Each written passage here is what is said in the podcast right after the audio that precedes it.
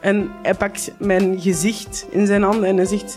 Kaatje, dit is de realiteit, hè? Hey, ik ben Pieter van Relaas. In Relaas hoor je waar gebeurde verhalen en die worden live voor een publiek verteld door de mensen die ze zelf hebben meegemaakt. En blijkbaar, ze weten niet hoe dat, dat komt, maar sommige mensen ontdooien beter dan andere mensen. Luister naar Relaas. Je vindt ons terug op alle plaatsen waar je podcast kan beluisteren. De kip zal geen lawaai meer maken. Dit is De Lange Termijn, een wekelijkse podcast over investeren in aandelen, startups en crypto. Waarin Twan en Jasper jou bijpraten over alles wat er in de markt is gebeurd, hun beste ideeën en hun grootste fouten. Dit is geen financieel advies. Doe dus altijd zelf je eigen onderzoek. En voor inzicht in ons portfolio ga naar delangetermijn.nl. We zitten weer klaar voor met een lekker whiskietje. Ja. Wat heb je meegenomen deze week? Want eh, ik moest helaas eh, jou vragen om je toch deze week mijn rol over kon nemen als de whiskybrenger. Nee, ik kan nog een voorraad staan van 80 flessen. Ehm, nee, ik heb een Bowmore. 12 jaar. Single malt. Ik blijf alleen maar single malt. Je bent wel een single malt Ik ben niet zo van de blended. Nee? Hoezo niet? Nee. Ja, dat vind ik toch iets minder. Ja, hoezo niet? Dat is echt weer zo'n vraag. Waar- Waarom hou je daar hoezo niet van? niet? Nou, die afdronken. Nee, joh, Ja, ja. echt Kom- gewoon geen idee. Nee, het is gewoon, ik vind dit gewoon lekkerder. Ja. Daar komt het op neer. Dus, eh, iets meer punch of zo heeft het. Nee, ik dacht misschien ben je wel een, eh, echt een, een whiskypurist. Van ja, alleen maar single malt, ooit een keer meegekregen. Oh. In de jonge jaren. Die dacht van, nou, je hebt ooit één keer... Van, In mijn jonge jaren, toen ik nee. was. Ja, dat je vader ooit één keer zeg maar, een single malt dit proeven. Dat je van, vanaf nu ben ik een single malt boy, weet je zoiets. Hier, begin maar met whisky, niet met koffie. Wap. ik denk nog steeds, maar ja, dat mag je mij niet, niet zeggen. Maar ik denk nog steeds als ik later een, een, een klein heb en die slaapt niet... Gewoon één nipje zo whisky. Nou, daar ga, je anders, daar ga je anders over denken als je echt een klein hebt. Ja, daar ben, daar, ben ik, daar ben ik ook bang voor, inderdaad. Dan Eh, probeer je ze op alle andere manieren stil te krijgen. laat, nou, laat daar maar niet over Nee, beginnen. precies. eh, Misschien mag het ook niet Voordat zo. het gecanceld wordt. Hey, ehm, eerst leuk nieuws. 10.000 beluisteringen Ja. hebben we gehad. 10.000. Wat in één dag, toch? Eh, dat was helemaal mooi geweest. Zou, dat zou lekker zijn. ja, een kwestie van tijd. dat was het plan. Dat was het plan. Hopelijk dat we daar ooit een keer mogen komen. Nee, we zitten aan de 10.000 aflevering. Ja, goed, man. Beluisteringen voor de lange termijn. Dus dat is Goeie mooi, mooie start, denk ik. Op weg naar de 100.000. Ja, ik had eigenlijk van die streamers mee moeten nemen. Die, die eh, zo... Hoe had jij er in totaal eigenlijk met je Mr. Don podcast? Ja, een miljoen of vier, vijf, zes, denk ik. Dat, eh, nee, nee, Ik Nee. heb geen, nee, ik heb geen idee. Ik had... Nou, volgens mij ik het eerste jaar... Maar de boor natuurlijk echt wel van nul was iets van 15.000, geloof ik. Ik heb het eens op een oude Instagram nog staan. En het tweede jaar had ik mij 25 of 30.000 dat jaar. Nou ja. Dus eh, we lopen, als we zo blijven doorgaan lopen, we voor op Mr. Don. En ik weet niet of ik daar blijven woord ervan moet huilen, maar eh, Je kan, beter de, je kan beter de beste dingen voor je hebben liggen, toch? Dan achter je. dat is zeker waar. Gaan over beste dingen gesproken. Waar gaan we het over hebben? Wij gaan het hebben over eh, het schuldenplafond in Amerika. Ja, Altijd leuk om over te hebben. We hebben het keertje niet over banken, dan hebben we het nog steeds over dat soort eh, dingen. Ehm, er was een onderzoek geweest van Gallup. Ik weet niet of je ze kent, dat bekende Nee. onderzoeksbureau wat ehm, heel veel eh, polls doet. Over wat Amerikanen als beste lange termijn belegging zien. ja. Ehm, dan hebben we nog een forse update van eh, crypto. Want er is een nieuwe wet in, in Europa er doorheen gegaan. De MiCA. Eh, Markets in Crypto Assets heet dat. Ehm, dat is eigenlijk alles waar de SEC ook aan moet werken in Amerika. Maar wat zij niet voor elkaar willen krijgen. En hier in Europa is dat wel afgesproken. Dat is wel bijzonder eigenlijk. Hè? Want normaal gesproken zeggen ze dat Europa heel traag is en achterloopt met alles wat met tech en innovatie Ja. te maken heeft. En Amerika is allemaal zo van kapitalistisch, let's go, we kunnen alles. Ja, nou ja, ja daar gaan we het eh, even over hebben. En, en er is een eh, heel drama over Ledger. De hardware wallet waar veel mensen, of verreweg de meeste mensen, hun crypto's op eh, nou ja, bewaren, kan je niet echt zeggen. Maar waar ze hun keys in ieder geval bewaren om tot hun crypto eh, te komen. Ja. En daar zit, eh, daar zit iets bij wat, wat mensen niet helemaal fantastisch vinden of ronduit belachelijk. Dus daar gaan we het over, over hebben. En Apple. Heel even kort over Apple, die de enige eigenlijk nog is van de grote jongens die nog niet heeft aangekondigd met artificial intelligence wat te doen. Ja, klopt. Ja. Maar die krijgen natuurlijk WWDC in eh, juni, de Developer Conference. Daar eventjes wat over. En jij hebt een mooi onderdeel, beleggen in elektrische voertuigen. Kans of kerkhof? Vind ik een mooie titel. Goed, hè? ja, ja, ja. Kans of kerkhof? Kans of Kerkhoff. Dit, eh, nou, ik ben... eh, Ik moest er ook even induiken weer. Dat heb ik best wel vaak over elektrische voertuigen ook gehad. Ja. Als vette sector. Iedereen houdt wel van een, eh, een, een mooie auto en tech dingetjes, dat zo. Maar ja, of dat voor beleggers goed is, dat hoor je straks. Maar voordat we het Oh. door, ja, ja, ja, voordat ik het vergeet. We hebben natuurlijk ook, eh, je mag natuurlijk op mijn vriend van de show Q nu. Of Ja. niet? Ja, toch? Ja. Ja. Nou, ten eerste, twee nieuwe vrienden erbij. Oh ja. In één week tijd. Ja, ja, ja. We hebben Jeroen en Patrick zijn eh, weer toegetreden tot het, eh, de selecte groep mensen die nog meer kennis toe zich gaat nemen. Of nog meer ons, Onzin. Onze onzin hoort. onze onzin hoort, inderdaad. Dus eh, hartstikke welkom mannen. Leuk dat jullie erbij zijn als de vrienden van de show. En voor deze week hebben we een leuk onderwerp. We gaan namelijk hebben over waarom buy and hold niet altijd de juiste strategie is.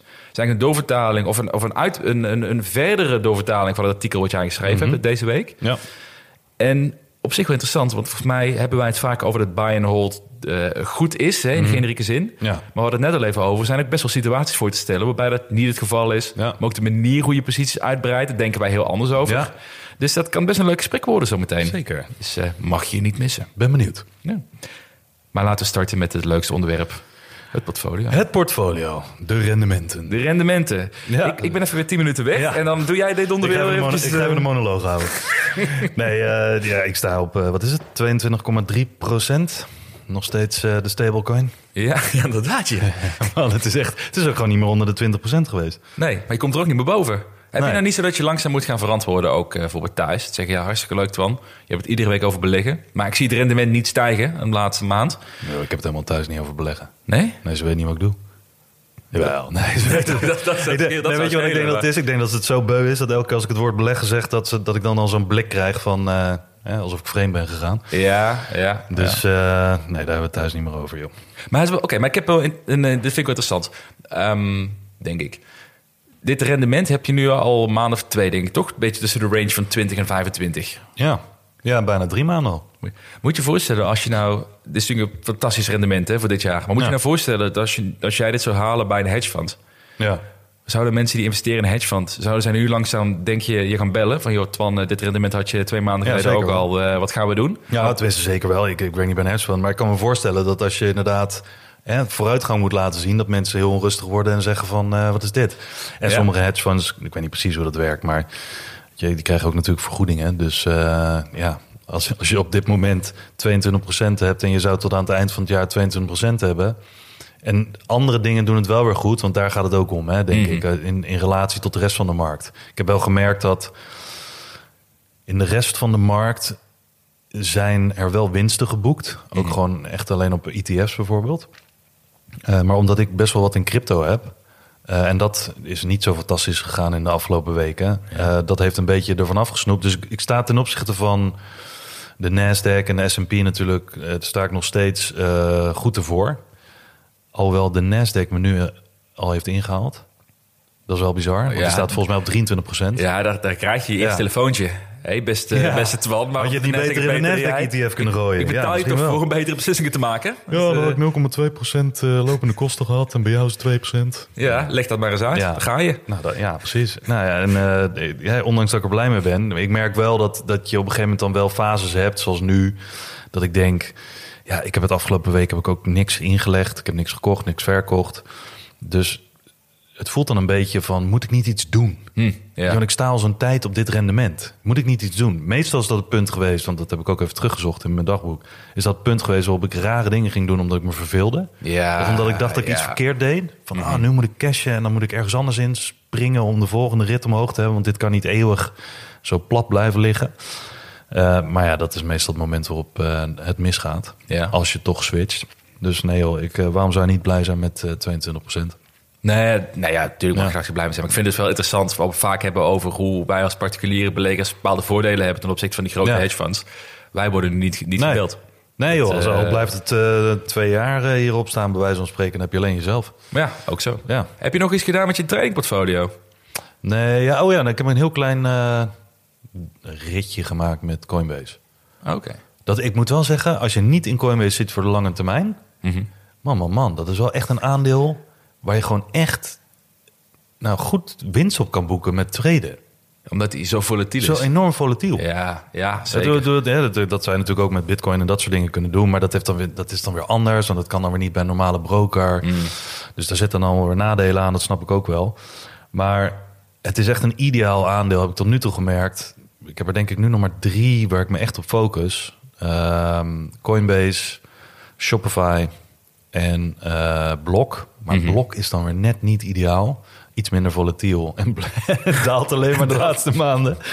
Dus, ehm, dus nee, dat, dat komt misschien gewoon eh, bij mijn lange termijn portfolio uiteindelijk. Maar Coinbase, ja, ik zou, ik zou bijna het enige in Coinbase kunnen doen. Ja, het is... eh, maar eh, En dan wat grotere posities. Het gaat alle kanten op. Ja. Weet je nog dat wij... We zaten hier nog na, af, na het opnemen van de aflevering... vier weken geleden zo. Toen, ehm, na deze aflevering, keken we op de telefoon. We doen- de aandelen, het, Ja. hè, traditioneel. Nou, het stond Coinbase net op 80. Ja. Toen zei hij nog, dit is het moment waarop Coinbase altijd weer naar beneden gaat. Rond die 80, dus de Ja. laatste twee keer of zo, denk ik, ook op rond dat punt gingen naar beneden. Zeiden wel een beetje gekscherend. Eigenlijk moeten we nu gewoon alles verkopen. En drie weken later stond het weer op 40 Ja. of 45 of 50 geloof ik. Nu gaat het weer langzaam omhoog. Heb je weer plus 4 dagen omhoog, plus 4% dagen naar beneden. Ja. Het is... eh, het, is, eh, ja, het is best ideaal. maar hoe- hoe- dat vind ik wel leuk. Ehm, omdat die zo volatiel is, zijn het dan hele korte momenten? Dat je bijvoorbeeld één dag koopt, dag erna weer verkoopt? Of hou je ze wel iets langer? Hoe doe je dat? Een dag niet, maar het is be- best wel vaak gebleken in de afgelopen twee maanden... dat, nou ja, dat je eigenlijk je trade wel binnen een week kan afronden. Oké. En dan moet je natuurlijk niet eh, zomaar op het begin van de week instappen... en het eind van de week uitstappen. Dat, dat heeft natuurlijk weinig zin. Alhoewel, misschien kan een aap een eh, dartpijltje gooien erop... en heeft hij net zoveel succes als ik. Geen idee, maar... Ja, tot nu toe is wel gebleken... eh, bij, bij Blok moet ik hem vaak iets meer weken vasthouden... Mhm. voordat ik echt weer gewoon een rit omhoog kan maken. En bij Coinbase, nou ja, dat kan in drie dagen... kan het eh 20% naar beneden bij wijze van spreken... en de volgende drie dagen zit er weer eh 14% aan. Ja, dat klopt ook alweer. Dus dat gaat best hard. En, en ja, daarom... eh, Ik zou het niet doen, want er zijn natuurlijk genoeg aandelen hè, die dit doen. Als je dit alleen voor traden doet, dus niet voor lange termijn investeren. Maar heel veel van die aandelen heb ik dan weer, hè, waar ik het eerder over heb gehad, geen vertrouwen in. Eh, omdat ik ze ook dan ook niet wil vasthouden als ik een fout maak. En, en het duurt inderdaad maanden of jaren voordat ik er weer uitkom. Ja, dan doe ik dat liever met iets wat ik lang in mijn termijn eh, portfolio kan houden. En wat je ook goed kent. En wat ik goed ken. Dat- ja, dat en het voordeel is ja. dat, dat ook. Want ik sprak laatst iemand die echt goed aan het treden is. En ik zei, wat is nou een beetje je geheim? Toen zei hij, nou, dat duurt heel lang. Koop mijn cursus. Koop mijn cursus. Dus die heb ik gekocht voor 3000 euro's. Nee, ehm, eh, hij zei, hetgene wat me is opgevallen in de laatste twee jaar... toen ik er net iets beter in werd... eh, was dat ik gewoon een paar beleggingen kies. En die kan ik dromen. Ja, exact. Ik weet, als iemand, eh, weet je, als je wakker wordt en, en iemand vraagt van waar staat de koers op, dan wist hij dat gewoon. Want als je te veel van dat soort dingen in de gaten houdt, ja, dan moet je weer allerlei alerts zetten, moet je weer kijken wat was mijn setup ook alweer, et cetera. En het kost allemaal heel veel tijd en overtuiging. En hij zei, ik heb er nu maar drie of vier eh, in allerlei verschillende sectoren, maar ook in verschillende beurzen. Dus ook tijden op de dag dat hij kan handelen. En daar heeft hij gewoon 100% van zijn focus op. Ja, nou, dat zie je inderdaad veel terugkomen. Ja. En logisch, want dan weet je, wat je veel meer wat je doet. En je Ja. kunt inspelen op bepaalde nieuwsberichten die je misschien verwacht. En die de rest ook verwacht natuurlijk. Maar Ja, dat wordt dan echt jouw ding. ja, ja exact. Ja, en dat merk ik nu ook al met Coinbase. Dat, eh, dat als ik kijk, wat, als ik bijhoud wat ik allemaal nu heb gehad aan winst, ja, dan is Coinbase verreweg eh, de meeste winst die ik van al die andere dingen die ik heb getraind eh, ja, heb. Dus Maar ja, dat Ja. is... eh, ik snap het. leuk, leuk voor de bij. Ja, leuke bijverdiensten. Leuke hè? bijverdiensten, Voor, voor de sparen voor de vierde Rolex. Wat Ah, kinderkleertjes en zo. kleedjes. Ja, dit, Ah. dit is zo leuk. Zo spannend. nou, ik moet zeggen, jij staat er wel nog steeds een stuk beter voor. Want ik ben weer traditioneel in de rode cijfers. Ik zou willen zeggen, doe beter je best. Hebben fondmanagers jou niet al gebeld? Nee, nee, dat... eh, nou ja, ik sta nu op min 2,5% weer. Omdat het natuurlijk alle kanten op gaat. En, Mm. eh, maar ja, dat zeg ik iedere week. Maar is het met alles in je portfolio of Nee, het, het, het, ehm, het, zijn het wel gewoon een paar? het zijn altijd een paar. Het zijn altijd, eh, dan heb je er weer drie die weer herstellen. En dan heb je eentje weer, die weer op het putje gaat. Die doet bijvoorbeeld 20%. Oh, ze wisselen elkaar wel af. Ja, je wisselen elkaar. Ah. Ja, je is echt stuivertje wisselen. En dat is fantastisch, want dan blijf ik altijd rond de 0% of in het rood. en dan dat, dat gaat één aandeel gaat plus 20%. denk ik, oké, deze week ga ik goed afsluiten. En dan gaan drie anderen gaan weer lekker 4, 5, 6% naar beneden. Is het weer gecompenseerd. Dus het is, maar goed, dat hoort, hoort een beetje bij dit spelletje. Zolang de economie zo lastig blijft met de rentes en zo. Dus dat eh, komt wel goed. Ik heb alleen eens één foutje gemaakt. Is het een foutje? Ja, ik vond het wel een foutje. Ja? Ja, nou, dat, dat is op zich wel een leuke dis- leuk discussiepuntje natuurlijk. Eh, nou, ik, had, ehm, ik had vrijdag in een opwelling, eigenlijk had ik eh, Google verkocht. Ja. En het kwam omdat ik merkte dat het dichter kwam bij mijn fair value wat ik zie voor Google. Ik heb Google rond de 120, 125 dollar ingeschat als fair value. Mhm. Zat, zat op dat moment rond de 118. En tegelijkertijd, volgens mij hadden wij op Twitter erover, of vorige week erover, zie je dat de, de megacaps doen het eigenlijk, die houden de index overeind. Maar alle Ja. small caps doen het eigenlijk best wel nou, dramatisch. Ja. In relatie tot de Nasdaq net zo slecht als tijdens de pandemie, als je zo gaat kijken. Dus dan ga je toch afwegen, waar liggen dan de kansen? Nou, Google best wel wat gelden zitten rond fair value. Mijn small caps liggen allemaal nog best wel op all-time low. Maar die snap ik wel wat ze gaan doen. Dus daar zie je kansen. Ja. Ik ga ze verplaatsen. Dat was mijn opwelling. Was dan ook je idee dat je dan later wel Google weer terug zou kopen? Als die weer was gezakt en iemand iets anders waar je geld in had gestopt, hè, wat je uit Google had getrokken en dan ergens anders Ja, ik, geloof nog steeds in het bedrijf. Alleen ik vond de waardering... Er kwam rond fair value. Niet eens duur, maar gewoon rond fair Ja. value. En ik zag gewoon iets meer upside bij anderen. Alleen, ik had het aandeel denk ik een half uur verkocht. Ik ging daarna de stad in, drankje doen met, eh, met vrienden. Buikpijn. Nou ja, nog voordat ik mijn eerste biertje had, dacht ik van... ja, fuck, waarom, waarom, waarom heb ik dat eigenlijk nou gedaan? Ik voelde, me, voelde meteen slecht om dat te gaan doen ook. Heb je hem op het terras teruggekocht? Nee, nee, dat heb Nee? ik niet gedaan. Nee, als ik, als ik bier drink, doe ik dat, eh, gaan we dat, gaan we dat niet doen. dat is zo risicovol. Ja, nee, ik heb alles verkocht en alles in Google.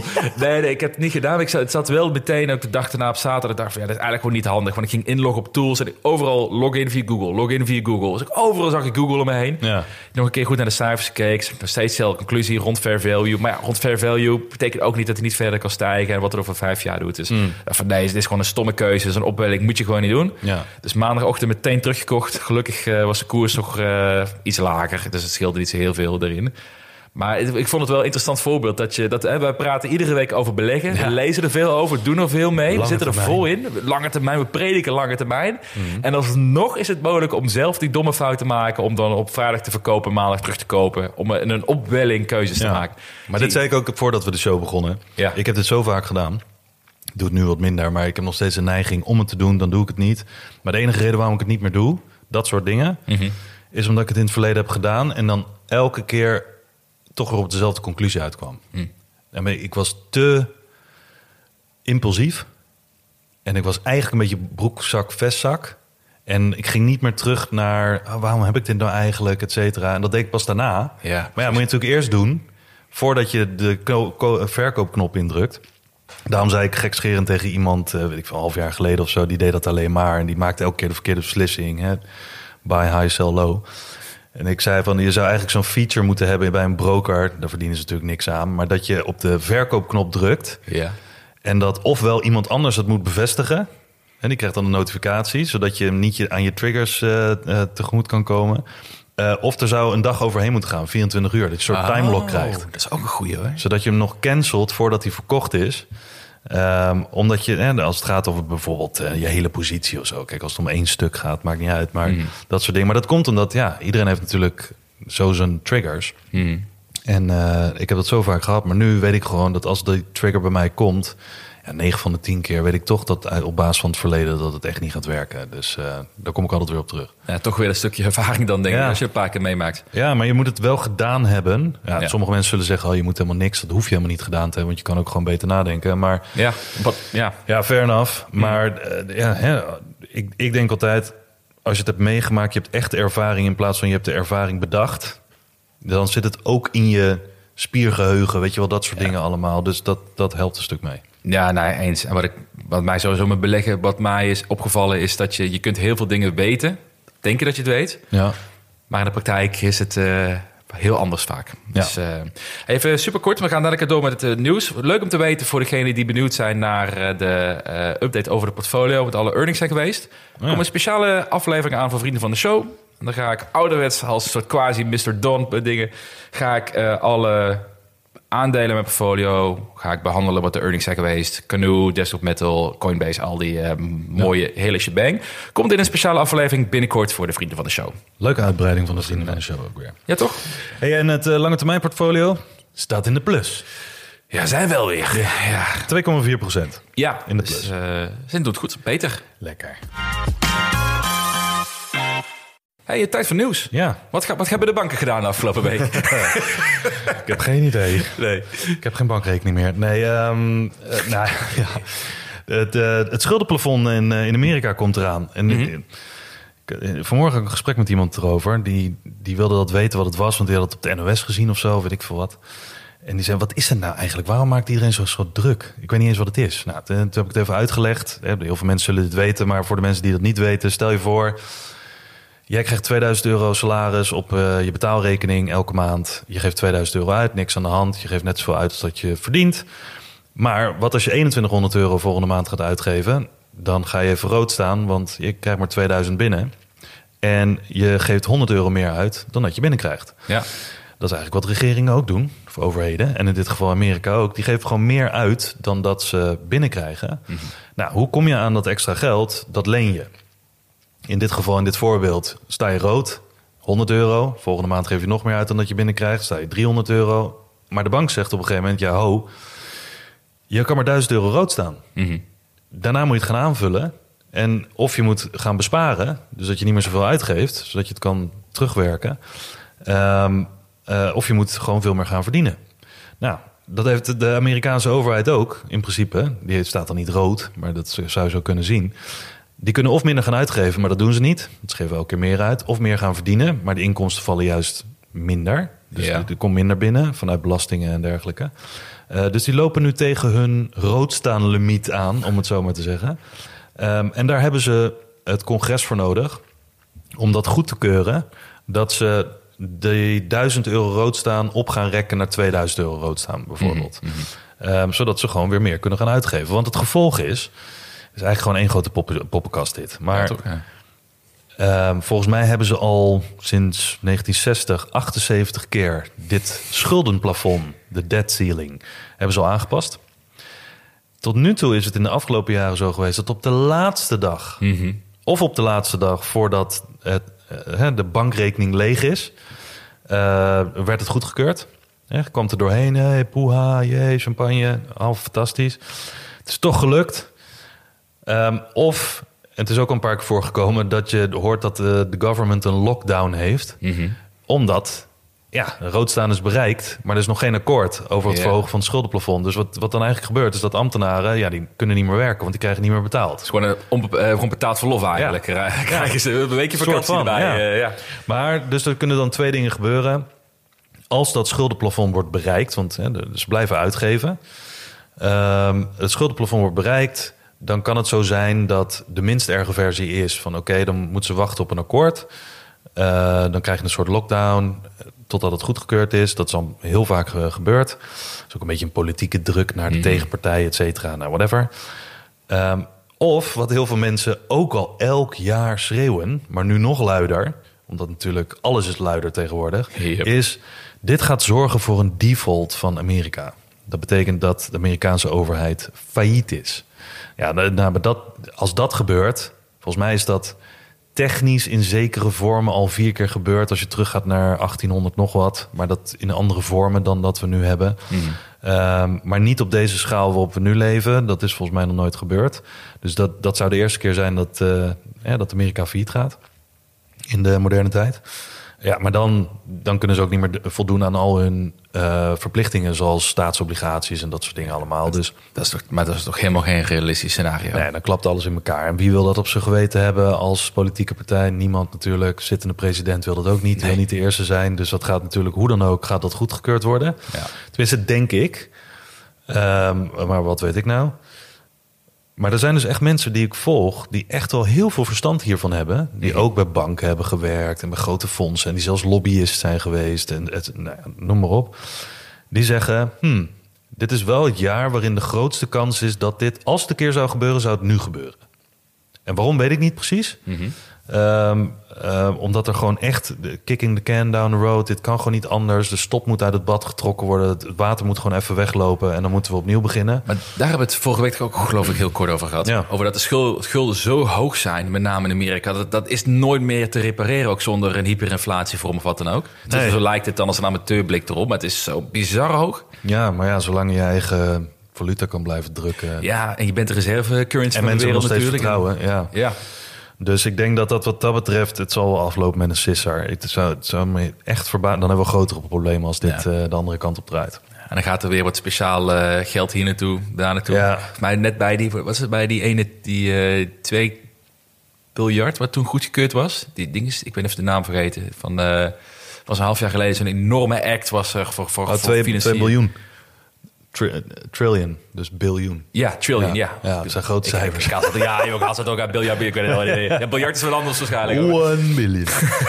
Maar er, was, maar er, er was ook mensen die hadden het helemaal doorheen gespit van wat er nou voor een eh, subsidies erin Ja. stonden. En ook 30 miljoen voor het beschermen van een zalmzeetje, Ja, dat zalmbeek en dat soort dingen. Maar wat er dan ja, wat er gebeurt met dat soort Kijk dingen is, er is zo'n hoofdvoorstel. En iedereen fietst daar nog eventjes eh 100 miljoen voor dit. Oh ja, nou, als het toch 2, 2 biljoen is... kan je nog even 30 miljoen voor het eh, redden van eh, drie bomen in Sequoia. Weet ik. Dan geef ik wel een. Maar moet ik wel 300 miljoen hebben voor het redden van een snelweg ergens Ja. waar niemand heen is? Ja. Ja, ja zo bizar is dat. Dat zal politiek zijn, maar goed. Ja, ik ben blij dat ik er niet in zit. Maar dat, dat gaat dus... Tenminste, de debt ceiling, dus het schuldenplafond... loopt af op 1 juni. Mhm. Dat zeggen ze. Want dan is de betaalrekening leeg. Eh Janet Yellen, de ministerie, minister van eh, Financiën, heeft ook al gezegd... Dit, dit, dit moeten we echt snel gaan oplossen. Eh, Biden, president Biden, is teruggevlogen van zijn buitenlandse bezoek volgens mij... naar Amerika, omdat er nu vooruitgang zit in de gesprekken. Ja, dus het touwtrekken in, in Congress tussen Ja. Republikeinen en Democraten. Want heel eerlijk, niet iedereen zal hier fan van zijn. Want ja, blijf je het oprekken, dan blijf je grotere problemen creëren. Ja, want er kan steeds minder voldaan worden, met, ook met deze hele hoge rentelast. Want ik geloof dat ze zelfs nu al in Amerika, nou ja, dit is uit mijn hoofd, per jaar evenveel rente betalen over de leningen, de staatsleningen, eh, als dat het hele defensiebudget is van Amerika. En volgens mij is Zo. Het Amerikaanse defensiebudget het meest van alle landen Ja, ter ja, wereld. by far. Ja. Dus dat zegt wel wat. Eh, en dat is alleen rente, hè? Ik bedoel, je, daar krijg je niks verder je voor. niks dat, voor dat zijn dingen nee. die je in het verleden hebt uitgegeven... waar je nu voor moet betalen. Ja, maar het is niet meer houdbaar. Nee. De- de- maar ook in het, de- in het Westen, of waar dan ook meer, is natuurlijk de hele situatie niet op lange termijn houdbaar zoals we het nu doen. Nee. Dus daar, ja. Nee. Dus eh, nou ja, dat was, eh, dat was een, een puntje. Daar gaan ook mensen denk ik eh, echt wel de komende weken veel over horen. Deze hele pod- podcast. ja. Ehm, dan hadden, was er nog een mooi onderzoek geweest. Even heel kort. Ik, vond het, ik vind het altijd wel lachen. We hebben het natuurlijk over lange termijn. Ik ben altijd benieuwd naar andermans meningen. Hoe, hoe mensen er ergens over denken om een beetje erachter te komen of ik niet zelf in een enorme bubbel zit. Maar er was een onderzoek geweest van Gallup, een van de grotere onderzoeksbureaus in de wereld. En die hadden aan eh, Amerikanen gevraagd, gewoon een sample van de Amerikaanse bevolking. Wat is volgens jou de beste lange termijn belegging vanaf nu? Echt lange termijn. Volgens mij is het 20, 30 jaar hadden ze het over. Oké. Nou, één, vastgoed. Twee, eh, tussen dat waren de keuzes. Dat Vast- zeiden ze, ja. vastgoed, aandelen, sparen, obligaties, crypto of goud. Oké, ja.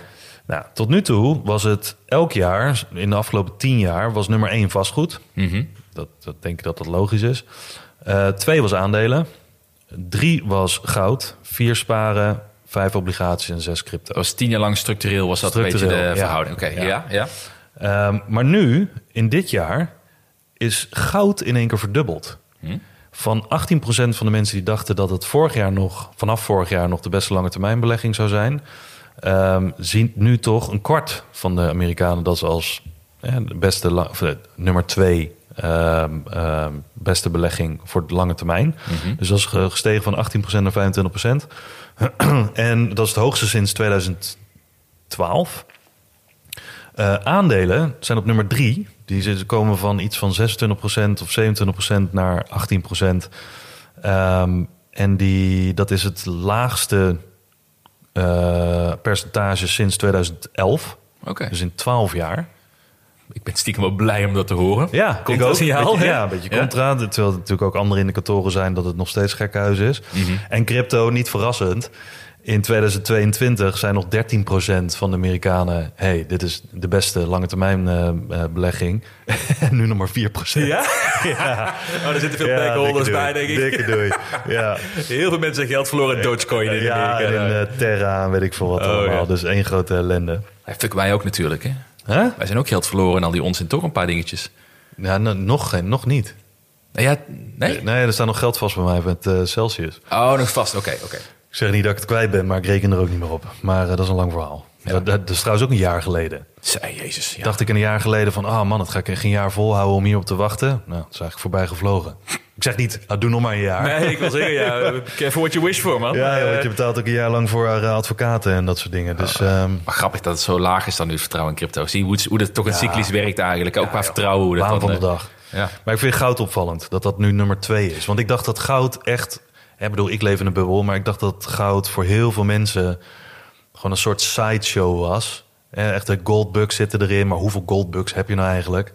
Eh, hoeveel mensen hebben echt iets met goud? Jonge mensen, ik denk het niet echt. Heel veel, heel veel jonge mensen zeggen ook van, nou, dan kies liever bitcoin of wat dan ook. Iets wat moderner is, digitaal. Natuurlijk, maar, maar jonge mensen zijn niet degene die waarschijnlijk de meeste impact maken met dit soort onderzoeken. Ik weet niet of dat ermee te maken heeft qua demografie die ze dan misschien De kiezen. demografie was gewoon helemaal ver- verdeeld. Oké, wel. Over leeftijdsgroepen, etniciteiten en dat soort dingen. Want ik denk namelijk, ik, ik verbaas me niet dat goud 1 staat. Want ik denk als je namelijk googelt naar eh eh inflatie hedge, kom je met, heb je waarschijnlijk van de 10 artikelen, heb je erachter goed kunnen, waarbij goud, goud is de, Ja. beste manier, denk ik. Ja, en ik denk ook door, want dit, is, dit onderzoek is in de tweede helft van april gedaan. Mhm. Natuurlijk net na of vol na al het nieuws van de bankencrisis. Ja, en wat is de exact. tegenhanger Ja. daarvan? Ja, goud. Exact, Dus ja. ik denk dat dat ook wel een beetje kleurt. Dus, eh, maar dat, ik vond het opvallend. Dan ehm, hebben we nog de nieuwe Europese cryptowet. Mhm. Grappig dat we al sinds, nou, ik weet niet, wat is het, een paar jaar? Nou, uit mijn hoofd een paar jaar natuurlijk al nieuwe regulatie hebben in Nederland. Dat heel veel aanbieders zoals Bitfavo en eh, noem ze maar op... dat die allemaal moesten voldoen aan bepaalde voorwaarden van de Nederlandse bank. Zich inschrijven, licentie krijgen. Maar dat was tot nu toe altijd per land geregeld. Nu heeft Europa een heel soort blanket eroverheen gelegd van... oké, iedereen moet het hierover eens worden. Welke gegevens moeten er doorgegeven worden? Hoe moet die licentie eruit zien? Wat moet het allemaal dekken? Wie is er verantwoordelijk? Noem maar op. Eh, dat hebben ze dus nu MICA genoemd. Eh, Markets in Crypto Assets. Ehm, en dat gaat de komende tijd gaat dat uitgerold worden. Waardoor bedrijven die in de crypto-branche willen beginnen... Ja, die zullen ook hè, hun... ehm, voor- ik geloof dat voornamelijk het daarom ging. Ik, ik, ik denk dat minister Kaag al heeft aangegeven tijdens die meeting... want dit ging ook over belasting, de Belastingdienst Oh, tuurlijk. dat eh, wat je houdt aan crypto moet doorgegeven worden aan de Belastingdienst. Mhm. Zodat je niet zelf meer eh, kan zeggen van... oh, ik heb 300.000, maar ik zeg lekker dat ik 100.000 heb. Ja. Dan kunnen ze toch niet achterkomen. Dat snap ik wel. Ja, Ja, moet helemaal doorgegeven worden. Maar eh, minister Kaag had al gezegd van... eh, ja, ho, ho, dat kan niet gelijk doorgevoerd worden... want de Belastingdienst in Nederland heeft al personeelsproblemen... en systematische problemen om de huidige vraag van al dit soort dingen aan te kunnen. Laat staan dat dit er nog eens bovenop moet komen. Dus eh, dat was volgens mij de enige van de 27 die dat eh, aankaarten. Oké. Maar dit gaat er komen. En het mooie hiervan is, of je het nou mooi vindt of niet... maar ik vind het wel een beetje humoristisch... dat inderdaad wat we zeiden... de SEC heeft deze verantwoordelijkheid in Amerika. Ja. En daar is nu veel, zoveel om te doen... waar Coinbase ook tegen strijdt en dergelijke. Dus eh, misschien zet het een voorbeeld voor, eh, voor Amerika. Dat, eh, Ik, ik zou hopen dat dit een keer een signaal is dat Europa meer gaat nadenken over tech en innovatie, het faciliteren daarvan. ja. Want we lopen daar zo op achter. Als je kijkt naar, Me- ik ben soms jaloers als je kijkt naar Amerika, wat je kan qua start-up investeringen, hoe dat geregeld is, hoe de, Ja. de belastingvoordelen daar zijn voor dat soort zaken. En Ik hoop dat dit een voorbode daarvoor is. Maar wel opviel, ik weet niet of dat in dit, voor mij was dat bij deze regeling, is het zo dat als je een licentie krijgt bij een Europees land, dat je dan per definitie dus in heel Europa mag handelen? Eh, volgens mij is dat... Ja, volgens mij is dat een van de afspraken. Ik weet niet zeker, maar volgens mij was dat het voordeel wat er genoemd werd. Ja, de Dat als, het, ja. als het één keer afgesproken wordt en goedgekeurd wordt, dat je dan ook gewoon cross-border dat kan doen. Binnen de EU dan, hè? niet Ja, in Europa, exact. maar de EU. Ja, ik las dat. Nou, dan gaan natuurlijk bedrijven meteen naar de landen met de softste regels. En de regels schijnen wel per land weer iets verschillend te zijn, Ja? las ik. Dus, maar goed, dat, dat, Oh, zal dat allemaal wel, dat zal vast wel allemaal rechtgetrokken worden. Maar interessant. Ja, het is natuurlijk één groot eh mijnenveld. Ja, ja, zeker. Maar wel positief inderdaad dat hier in Europa nu al meteen op door. Ja, er moet gewoon even wat Dat, eh, duidelijkheid komen. Ik bedoel, dit is echt gewoon één groot drama. Ik bedoel, je ging van het wilde westen naar niemandsland en je wil ergens heen. Weet je, institutionele beleggers hebben nu al gezegd, dit is wat mooie ervan, dit is aangekondigd. En ineens is door deze duidelijke regeling en de aanloop naar die duidelijke regeling, want dit was anderhalve maand geleden al aangekondigd, maar nog niet goedgekeurd, dat ineens het aantal institutionele activiteit ehm, eh, naar Europa toe met 40% is gestegen. Oh, ja. Het geld wat hierheen is gefloten en eh bedrijfjes die zijn gestart of verhuisd, eh, weet je wel, van andere jurisdicties. Dus dat zou best wel nog eens een voordeel kunnen zijn voor Europa. ja laten we het hopen. Dat, En dan in relatie tot crypto nieuws nog even heel kort eh, het dramaatje wat zich aan het voltrekken is op Twitter. Iedereen die crypto heeft, kan het op een aantal manieren opslaan. Ofwel op een exchange, bijvoorbeeld eh, Coinbase of Binance of wat dan ook. Maar ja, dat is niet altijd heel veilig, want als dat gehackt wordt, eh, not your keys, not your coins. ja. Dan heb je software wallets, die kan je gewoon op je telefoon downloaden. Daar kan je bitcoin en al je crypto op stallen. Maar hardware wallets zijn tot nu toe altijd aangeprezen als het veiligste qua optie. Gewoon een USB-stickje of hoe ze, wat voor vorm ze dan ook hebben. Ehm, waarbij je private keys, dus de toegang tot je wallet, eigenlijk je wachtwoord om het zo maar te zeggen, heel simpel, ehm, eh, beveiligd is op dat sticky en dat verlaat dat sticky nooit.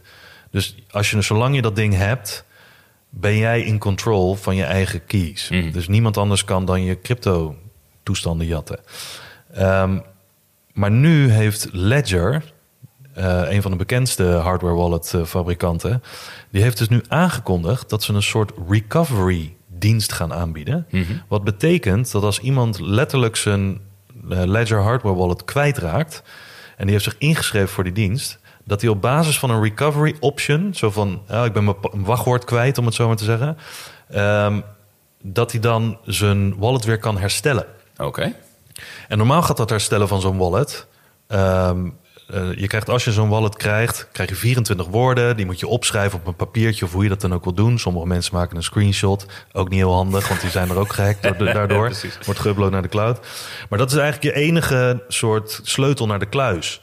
En ehm, die 24 woorden, die wil je niet aan iemand kwijt. Want dan kan iemand ergens anders in de wereld... kan die gewoon je, je hardware wallet weer herstellen... en heeft hij toegang tot al je crypto. Maar met die recovery service is er dus een soort van backdoor gekomen... waarbij dus wel degelijk op een of andere manier... die seed phrase, dus die 24 woorden... in dit geval verspreid naar drie verschillende locaties in de cloud... wel eh, encrypted... Maar dat was juist de belofte dat dat nooit je apparaatje zou verlaten. Dus heel veel mensen zeggen: oké, als er zo'n backdoor ingemaakt wordt, ook al opt je uit van die optie, ik wil niet recovery, dus ik wil niet toegang geven daartoe. Ja, het is een firmware update. Dus het kan gewoon ingebouwd zijn Ja, zonder dat jij dat weet. En het is een black box, want het is geen open source software. Weet jij veel of die er al in zit? Voor hetzelfde geld zit er al de hele tijd achter je zit er al een muur met een deur erin, maar je kan die deur alleen niet zien. Maar je- hij is er wel. Ja, maar de rest kan hem wel zien. Ja, de rest kan hem wel zien. Vanaf de andere Ja. kant kan je hem zien. Ja. Dus de ontwikkelaars en ook hackers kunnen hier misschien misbruik van gaan maken. Dus heel veel mensen... Kijk, voor, voor de meeste mensen die heel weinig crypto hebben, lekker boeien. Maar er zijn natuurlijk mensen die hebben echt honderden miljoenen hier op Ja. zo'n apparaatje staan. Dus eh, ja, dat geeft nogal wat drama. Ik dol op drama aan de crypto scene. Ik ook, ik ook. Ja, dat was het. Eh, nee, we hebben nog een beetje Apple. Ja, ook nog. Ja, ik vind Apple wel mooi. Even heel kort. Ja, dat ik- was wel een goed. Ja, ja. Want Apple is een van de weinige grote bedrijven die nog niet over AI is begonnen. Die houden dat altijd natuurlijk voor hun presentaties. Die zo slick zijn als, als malle. Ehm, maar de, de- jaar zes jaar hetzelfde. ja, zes jaar hetzelfde. Maar ja, toch schakelt iedereen in. Net zoals voor het NOS-journaal. Dat is ook altijd al zes, al zes jaar hetzelfde. Hetzelfde nieuws. Ja, maar ehm, eh, de developer conference komt eraan en het is natuurlijk veel geruchten dat ze die headset gaan eh, presenteren, want dan kunnen ontwikkelaars kunnen daarop gaan eh, op losgaan. Ehm, dat is in juni, dus er zit wel bijna aan. Volgens mij krappe maand. Ehm, maar heel veel mensen zeggen ook van ja, die chips die in die telefoons en in de iPad zitten en dergelijke, daar wordt 30 of 40 procent niet van gebruikt qua rekenkracht. En nou is het gerucht dat Apple dat gereserveerd heeft voor hun opkomende of hun eh, aankomende producten en diensten. En ik zag vandaag eh, met AI, maar dit, ze noemen het nog machine learning, dat je het is een soort feature die in iOS 17 komt van je telefoon en je, en je iPad bijvoorbeeld. Waarmee je de AI, noem ik het dan maar, ik weet niet hoe ik een andere naam eraan moet geven, of de software, kan je in 15 minuten trainen om antwoorden te geven en gesprekken te voeren met jouw stem. Dus letterlijk waar we het een keer over gehad hebben. Als je AI gewoon lekker met jouw stem kan laten trainen, dan lijkt het alsof deze podcast een echt gesprek is, maar dat is het niet. Maar, ja. maar dat zal je is nooit dat weten. zo? Plot dat- twist. ja. dat zou je nooit weten. Maar dat, dat kan je dus in 15 minuten, net zoals dat je bijvoorbeeld nu met Siri zegt: Hey Siri of Hey Google, Hey Alexa, weet ik veel dat soort dingen. Dan leert hij ook je stem kennen. Oh, mijn Siri gaat af. Oh, ja, daar, gaat, daar is hij al. Ja, ja. Ehm, super irritant. Maar ehm, eh, dus in 15 minuten neemt hij je door dat hele eh, verhaal heen. Maar dat betekent dus mensen die hun stemdreig kwijtraken, daar hebben ze het voor gepresenteerd. Ehm, dat die nog steeds gesprekken kunnen blijven voeren op basis van tekstinput. En dan lijkt het voor de beller alsof hij letterlijk met jou aan de telefoon zit. Nou, dat vind ik wel interessant, want ze blijken nu. Apple laat nooit zomaar dit soort persdingetjes er doorheen vloepen. En dit was toevallig een bericht ook op hun eigen website. Dus het was niet een rumor wat in één keer via een of andere vage site naar buiten kwam. Dus ik denk dat ze een beetje de aanloop nemen naar het hele AI-verhaal en aankondiging. Dus je teaser na het event waarschijnlijk ook. Ja, dus dan zouden zij een van de laatste zijn, hè, groten, eh, die, ehm, die in de hele AI-race stapt. Wie weet, misschien hebben ze de, de second mover advantage. Ja, hebben we het toch vaak over. Hè? Dat ja als ze het de doen, doen ze het wel zijn, vaak eh, goed. Ja, nee, ja, exact. Ja, hetzelfde. Ik vind het interessant. Hetzelfde zie je nu met Google natuurlijk. Die hadden Ja. het BART gelanceerd. En iedereen dacht, wat is dit voor een rotzooi ten opzichte van ChatGPT? Ja. En nu komen ze allemaal met nieuwe futures zijn ze het komen. Waardoor je denkt van... ChatGPT, eh OpenAI mag zijn bordje nat maken. Ja. Want Google komt eraan. Ja, en nu wordt het een concurrentie. Ja, die hebben veel minder laten zien wat ze al kunnen. Maar achter de schermen zijn ze wat tijden mee bezig. En Apple misschien ook wel. Ja. Die komen misschien ook wel met Ja. helemaal bij hen past. Wat, eh, Ja. En ik vind Apple natuurlijk echt meer een design, creative ding. Dus ik ben heel benieuwd op dat vlak. Kunnen ze natuurlijk heel veel eh, met verrassingen kunnen komen. Ja, ik ben heel benieuwd. Ja, zou cool zijn. Ja, zitten allebei niet in Apple. We gaan door naar eh, innovatie. Lekker dat deuntje ook hiervoor, hè? Ja. Dat is zometeen eh, wat ze net gehoord hebben. Ja, ik vind, ik vind het een leuk deuntje. Ja, ik heb mijn deuntje. Nee, innovatie. Ehm, ik dacht voor deze week vond ik het wel een leuke om het te hebben weer over elektrische voertuigen. En het komt dat het best wel een domein is waar heel veel mensen iets van vinden. Eh, Heel veel beleggers die een beetje zijn begonnen rond 2020 zijn ook wel begonnen. Of zijn ook, hebben ook eens gedaan met elektrisch rijden. Dus Tesla investeren, dus dat soort eh, zaken. Ehm, ik zit zelf natuurlijk ook met, in elektrisch rijden met, eh, met Canoe, wie weet het niet. Rijd je ook elektrisch? Nee, Nee? Nee, nee, nee. Maar dat is, dat is meer.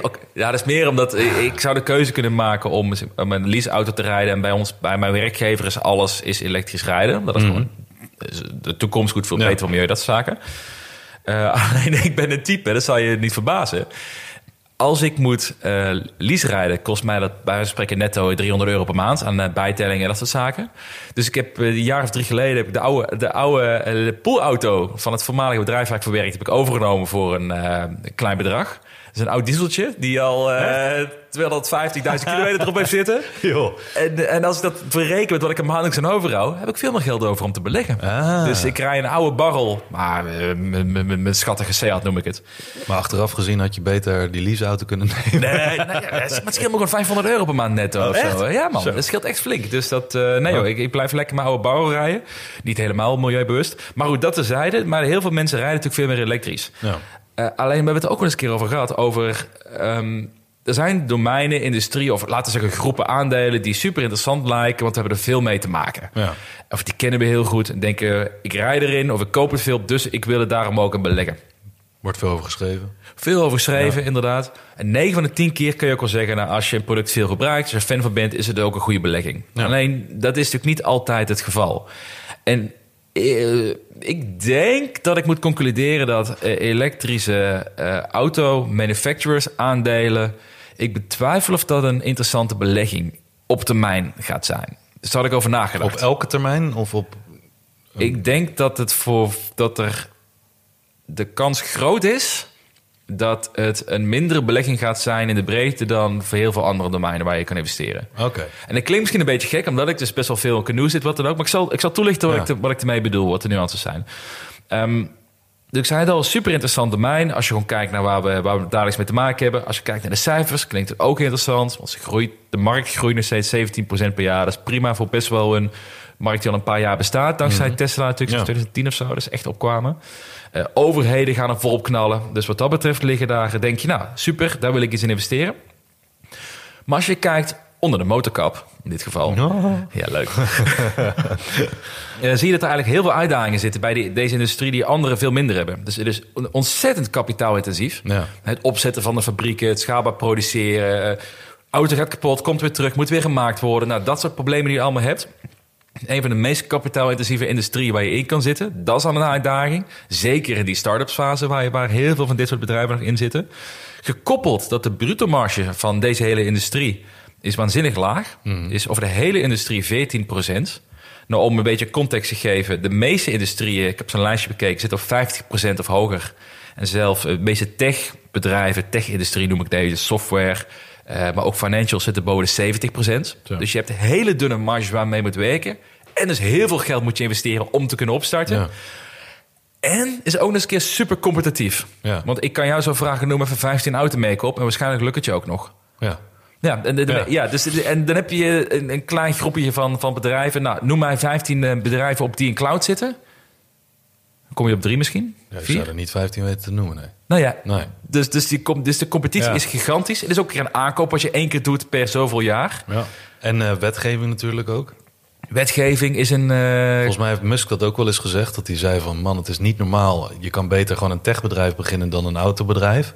Want de wetgeving waar je moet voor doen, hè, al die richtlijnen, Ja. veiligheid en weet ik veel wat allemaal. innovatie is super moeilijk in dat domein voor elkaar te krijgen. Dus daarom lijkt alles op elkaar Ja. ook. Dus het is ontzettend ingewikkeld. Ik had ook even een feitje of opgezocht van... Volgens mij kopen mensen ook meestal tweedehands dan een nieuwe auto. Nou, Mhm, blijkt ja. dus eh, zelfs in Amerika... waar ze heel veel op, op, eh, op afkopen werken... maar wel ownership over de auto... dat mensen drie keer zoveel tweedehands kopen dan een nieuwe auto. Oh ja? Dus ook nog eens een keer voor automakers verdien je ook niks aan. Dus eigenlijk als je dat bekijkt... is het een totaal... Nou, niet interessant wil ik niet zeggen... maar een ontzettend moeilijke Moeilijk, industrie om erin te, te investeren. En als we dat gaan kijken naar aandelen... zie je dit ook wel een beetje terug in de laatste, laatste twee jaar. Want Ja. we hebben... eh, er was ook een hele spec-hype was er. Heel Ja. veel EV-bedrijven zijn naar de beurs gekomen. Eh, ook een aantal hele bekende merken... die echt al een paar jaar in een soort stealth mode hebben gezeten... en iedere dag kom naar de beurs, want dat gaat helemaal los. Zoals eh, Lucid Motors, Rivian. Nou, we hebben gekeken naar de, naar de resultaten van de laatste twaalf maanden. Eh, Polestar, misschien wel de meest bekende hier in Europa... naast de Tesla, min 69 procent het laatste jaar, de koers. Staan ze nu op min 69 versus een jaar geleden? Ja, afgelopen 12 maanden. Dus, en het is, ik heb niet eens gekeken naar all-time high... want dan ga je, dan ga je heel erg spelen Ja, met de precies. Eh, maar de laatste 12 maanden min 69 procent. Lucid min 61 procent. Je had Rivian, waar heel erg geanticipeerd werd. Die zijn zelfs met een traditionele IPO gekomen naar de beurs. Min 52 procent. Dus alleen het spec zijn maakt ook niet alle verschil daarin. Eh, Tesla, de, big boy, min 35 procent. En dan heb, je, dan heb ik niet eens over de echte...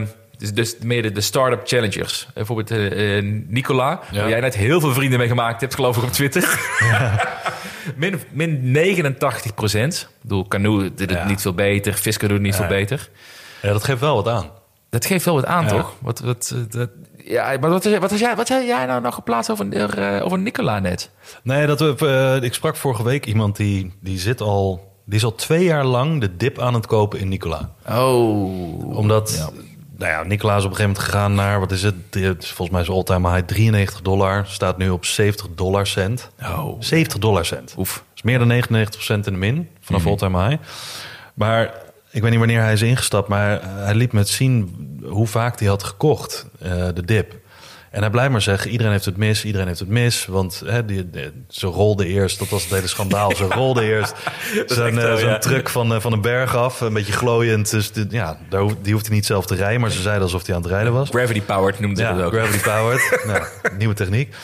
En, eh, maar hij zegt inmiddels, eh, ze zijn met hydro bezig of weet ik veel wat. Nee, ik weet niet wat zijn comments allemaal waren. Maar het feit alleen al dat hij volgens mij al 20 dips had gekocht. Tussen uit mijn hoofd 40 dollar en nu, of nou ja, vorige week een dollar volgens mij. Ja, en hij blijft zeggen, ja, iedereen heeft het mis. Ik geloof hierin. Dan denk ik, ja, dat kan zijn. En ik hoop het voor je. Maar dit soort voorbeelden hebben we natuurlijk al veel vaker gezien. En als jij ook zegt van ja, dit is een hele moeilijke markt. Ik weet er te weinig van. Eh, maar ik hoor heel veel voorbeelden, omdat het zo gehyped was op een gegeven moment. En nu die hype zo enorm is ingestort. Zelfs, zelfs Tesla werd gehyped. En dat was het enige bedrijf wat eigenlijk wat veelbelovends had in die tijd. En nu al die, nou ja, al die merken die je noemt, die gewoon nou, met iets over de brug moeten komen, maar waar nog niet genoeg potentie in zit. Ja, ik vraag me af. of dan de dip blijven kopen, of dat een goede, goede Ja, is een hele moeilijke markt. is. En ik ga die, de, diegene waar je mee praat niet veroordelen, want ik doe Nee, ik hetzelfde ook bepaalde aandelen.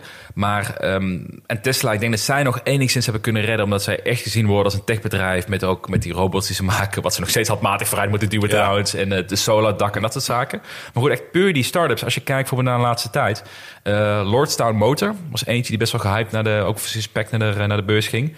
Praktisch faillissement, eh, praktisch failliet op dit moment. Eh, Arrival, die hadden gewoon echt een goed verhaal. Die kregen gewoon een productie niet op gang. Ook praktisch faillissement op dit moment. Die hebben echt ook op 30, 40 dollar gestaan, eh, voor mij Arrival. Dus Ja. dat geld ben je bijna kwijt. Ehm, Volta Charging is eentje waar ik zelf heel interessant vond. Dus meer een charging bedrijf. Die zijn overgenomen door Shell voor echt een fooitje. Ja, ja. Ik denk 80 of 90 cent. Ja. Terwijl het voor 10 dollar naar de beurs ging. Nou ja, Dat is ook- natuurlijk wel interessant voor die bekende bedrijven. Hè? Ik bedoel, mocht je al bezig zijn, hè, dan ja. Als je, nou ja, als je in ieder geval ja, als je IP hebt, dan Ja. heb je hiervan nog restwaarde. Ja. Maar of je nou belegger blijft Ja. moet worden om nu gekocht te worden. Nou, zeker niet. Nee. Eh, heel veel LiDAR-aandelen. Die autonoom rijden faciliteren zijn ook allemaal de putje gegaan. Dus het gaat gewoon ontzettend, eh, ontzettend lastig. Nou, ik kreeg van eh, Gian nog een vraag op Twitter. Wat vind je van Fastnet en Alphen? Die ook heel erg in het, het, het- meer het netwerk zitten van elektrisch rijden. Ja, zitten we allebei niet in. Dus moeilijk om daar iets van te vinden. Ja. Maar die hebben ook behoorlijke dalingen meegemaakt. Volgens mij is wel een beetje aan het herstellen, zag ik net eh, heel snel. Maar die zitten ook aan beperkingen van hoe snel elektrisch rijden omarmd kan worden. Het netwerk faciliteert. Dus Ja. het is gewoon een ontzettend moeilijke industrie, automotive aan zich. En laat staan challengers in automotive. Ja. En dat is een beetje waar ik dus nu als conclusie waar, waar ik heen wilde, is... eh, een van mijn eerste beleggingen in innovatie was ook elektrisch rijden. Maar als je nu wat verder bent, je gaat kritischer kijken naar de industrieën, marges, nou alle dingen die ik net genoemd heb. Er zijn industrieën waarbij je afvraagt van klinkt tof, maar is het echt voor beleggers op termijn een hele interessante? Ja. En ik moet misschien toch wel een beetje concluderen. Als ik nu zou, als zou gaan beleggen en ik zou nog geen positie hebben in elektrische voertuigen, een Tesla, wat dan ook, zou ik het waarschijnlijk niet doen. Je zou niet all in Nicola gaan? Dat kan een uitzondering zijn. Altijd een gokje wagen. Nee, maar ja, nee, dat snap ik. Maar ik vraag me dan met dit soort dingen vaak af, ook met dat hele AI-verhaal. Is het dan niet gewoon zo dat dit zo'n moeilijke industrie is en zo'n hoge barrière en Ja. zoveel looptijd en zo kapitaalintensief dat er maar één of twee echte winnaars zullen zijn? Kijk, er zijn natuurlijk een hoop bestaande bedrijven, hè, Volkswagen Groep en eh, noem maar op. Ja. Die gaan hier ook natuurlijk vol in. Ehm, die zullen wel blijven bestaan in die zin. Maar als je puur kijkt naar dat soort bedrijven zoals Rivian, Tesla, Lucid, weet ik veel wat allemaal, Polestar. Zouden er dan niet gewoon van die aandelen, van die bedrijven, misschien maar drie blijven bestaan? En de rest van de technologie wordt gewoon incorporated in de bestaande spelers? Ja, ik denk dat je daar gelijk in hebt. Ik denk dat er eh, inderdaad van de, als het merk sterk genoeg is en het, product is onschijnlijk genoeg dat ze kunnen blijven bestaan. En dan heb je wel met diegenen die je net noemde, die hebben best wel een sterke financiële backing, Amazon backing, wat dan ook. Dus dat zou kunnen. Ik denk bij die startups, als ze geen IP hebben of iets bijzonders hebben, zijn ze of failliet of ze worden overgekocht voor een duppie. Ja. Bijvoorbeeld een Ja. Lordstown heeft niks unieks. Die worden opgekocht. Fisker ben ik heel kritisch over. Die hebben ook geen IP. Ja, mooie auto. Maar ja, eh, de, de mooie auto Wat, is... wat en koop je dan? ja, wat koop je dan? Ja. Design. Hè? Dat, dat, daar hoef je niet eh 2, miljoen, 2 miljard voor te betalen. Dus daar ben ik kritisch over. Ja, Canoe in mijn geval, daar zit ik natuurlijk wel nog steeds in. Blijf ik ook in. Maar ik, in mijn beleving hebben ze wel net die IP op bepaalde vlakken... waar ik denk dat zij zich onderscheidend kunnen zijn genoeg. Is dat wel drive-by-wire of niet? Drive-by-wire hebben ze. Ja. Ze hebben het, het, het, eh, het, eh, eigenlijk wat best presterende platform... waar je dus een, gewoon een tophead op kan zetten... en je eigen auto kan creëren. Module systeem. Ja, Ja. En, en omdat zij het patent hebben op drive-by-wire... hebben zij het platste van, van allemaal. Dus dat, dat, dat helpt wel een beetje. Eh, maar ook Canoe zou... Het scenario is ook veel groter dat ze of zeg maar, een beperkte speler blijven... of overgenomen worden over een jaar of drie, vier. Ja. Ik zie ze ook heel moeilijk 40, 50 miljard waard worden. Ja. Dat moet ook gewoon eerlijker zijn. En, maar dat was een jaar geleden, dacht ik er anders over. Maar Ja. nu zie je toch wel een jaar later, als je een beetje gaat nadenken van... Ja, automotive. Er zijn makkelijkere industrieën als belegger om in te zitten. Ik denk dat de conclusie is. Ja, en dan kan je inderdaad ook gewoon een stevige portie opportunity cost hebben. dat, Weet je, want de industrie kan fantastisch zich ontwikkelen. Alleen de bedrijven waar je dan in zit, doen niks. Ja. Of hè, dalen alleen maar qua aandelenkoersen. En als eh, hè, rechts van je ineens de hele AI-revolutie eh, een, een, een sprong neemt of wat dan ook, of welke, welke sector dan ook, ja, dan sta je continu te wachten totdat jouw sector met die aandelen die je hebt iets moois gaat laten zien. Ja. Ehm, maar dan sta je misschien vijf jaar aan de zijlijn. Ja, exact. gezien. Ja. Terwijl er daarnaast industrieën zijn die 80% winstmarge maken, die enorm Ja. groeien, waar minder kapitaal Ja. voor nodig is, eh, waar de toekomst ook in zit.